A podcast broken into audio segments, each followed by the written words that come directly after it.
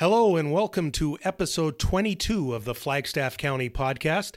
I'm Cary Castagna, Communications Coordinator for Flagstaff County.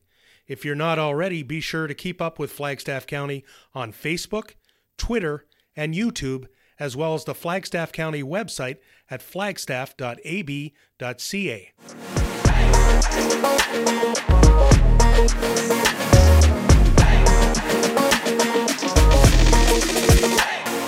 You're listening to the official podcast of Flagstaff County. All right, so I am joined today by Lyssa Mossestad, Vice President for the Flagstaff Scottish Club and Event Coordinator for the Gathering of the Clans Highland Festival, as well as Karli Grove, Treasurer of the Flagstaff Scottish Club and Media Manager for the Gathering.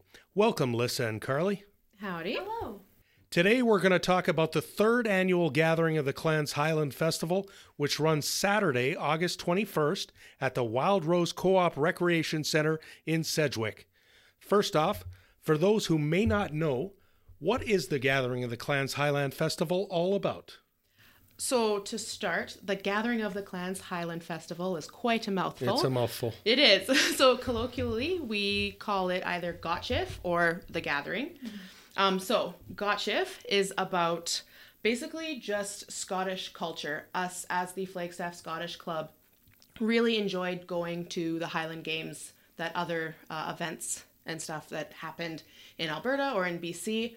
But we wanted to put an emphasis more on the Scottish cultures, the histories, the demonstrations, why those events happened, and what the history and the details behind that was. So that's what we do without all the emphasis on competition and mainly focusing on all the fun parts. Now let's run through the highlights and give people an idea of what they can expect this year, starting with the heavy events, which I know all too well after, well, muscling through them in 2019, at least in my own mind, I muscled through them. But what can you tell us about the heavy events? Uh, so typically at a Highland Games, there is a comp- uh, the heavy events competition, which involves uh, pro Scottish athletes who do this uh, professionally.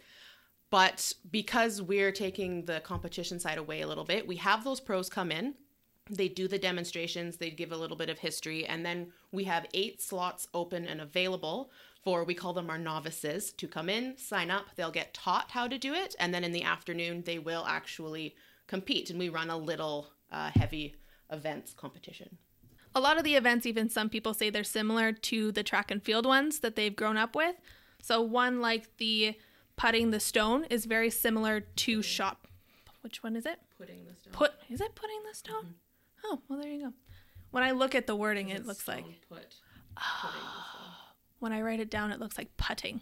Like shot, like shot put. Put, putting the stone. You are okay. You're placing the stone. You're putting the stone through the air. through the air. yeah. Very quickly, like shot put.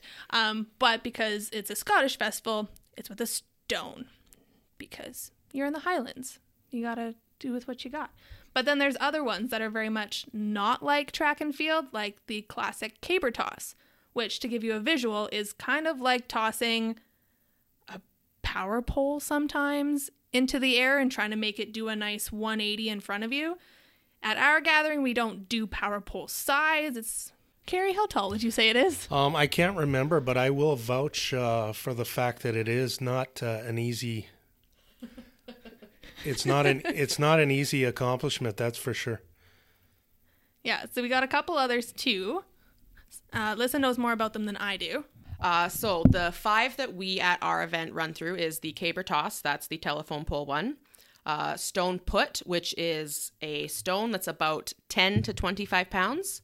Um, the Scottish hammer throw, which is again 10 to 20 pounds. There's the weight throw, which is just throwing a 15 to 50 pound weight, depending on uh, which division and stuff you would fall in. These ones will be much lighter. We won't make you throw the 50 pound weight. And then our final one that we do is the weight over bar.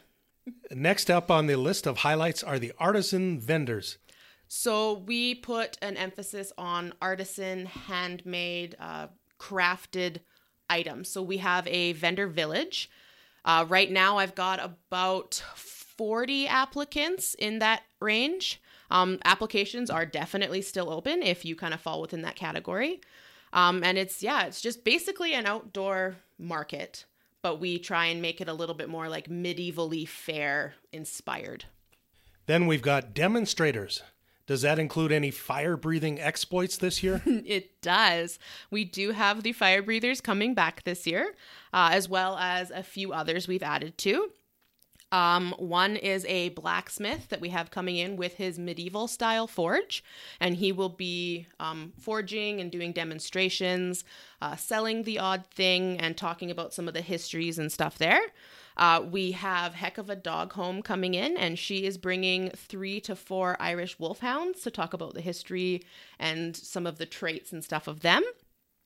Uh, we have Highland cows and a uh, surprise baby calf coming, as well as Chicken John's petting zoo again this year. Very cool. The audience will also be treated to the Battle River pipes and drums. We've been working really hard to get back into like performance ready shape. Uh, we had to take quite a big break there for a while, so we've been practicing every week trying to get back. Um, this will be our two year anniversary of debuting the band at our second gathering. Okay, and then up next is the Highland Dancers. Can you talk a little bit about them? I can. So at most uh, Highland games, the Highland dancers come and they compete and do very specific routines. Um, at our event this year, we have the Beaumont School of Highland Dance coming, and they are going to perform the dances and then give a little bit of history as to how those dances were choreographed, why they do those dances, and then give you a little bit of a demonstration and uh, go about the history of all of that. Then there's also food trucks and a pig roast supper, and it's all topped off with a ceilidh, otherwise known as a dance. That is correct. Uh, we have all seasons pig roast and catering from Red Deer coming in, and they are doing our uh, kind of almost now our patented pig roast supper to end our gathering, uh, as well as our ceilidh. It's going to be performed this year by Cabot's Crossing, and basically it's just a big party at the end of the night to really round out a fun day. Well, that sounds like a jam packed day. Is there anything else you'd like to mention?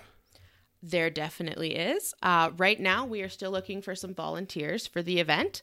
If you volunteer for a couple hours, you will get a discount on the all day package. So you can get everything throughout the day for a discounted price. If uh, the vendor village is something that interests you. Our app, the applications for that are on our website, as well as the heavy events. If that's something that interests you and you would like to participate in that, the application for that is also up on our website. And where can we go for tickets? So you can get tickets at www.flagstaffscottishclub.com and forward slash gotchif, G O T C H F. And that'll have all of the details that we were talking about earlier, as well as tickets. And right now we have two types of tickets available. We have gate admission, which is if you're wanting to attend any of the stuff that Lyssa was talking about earlier, that happened from 10 o'clock until about 4 o'clock.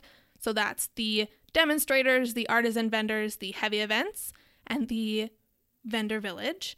And then, if you're wanting to experience everything, if you're wanting to experience all the day events, plus the pig roast supper, plus the ceilidh, we have an all day package available. And because we need to notify the caterer of numbers for the supper, we would love for the public, if you're interested, to purchase tickets by August 12th. So that gives us a bit of time to notify the caterer. And it'll be great. I am so excited. We were so bummed we couldn't have this last year, and we typically have more time to plan, so otherwise we would have been able to share the specific schedule of events at this time. But if you follow our Facebook event or if you buy tickets, you will get notified of when the schedule is finalized. And then you can plan your day and make sure that you maximize on everything that you want to experience. Sounds like fun. I'll be there. Thank you, Lyssa and Karli. Thank you. Thank you. The third annual gathering of the Clans Highland Festival, Saturday, August 21st at the Wild Rose Co op Recreation Center in Sedgwick. Hey!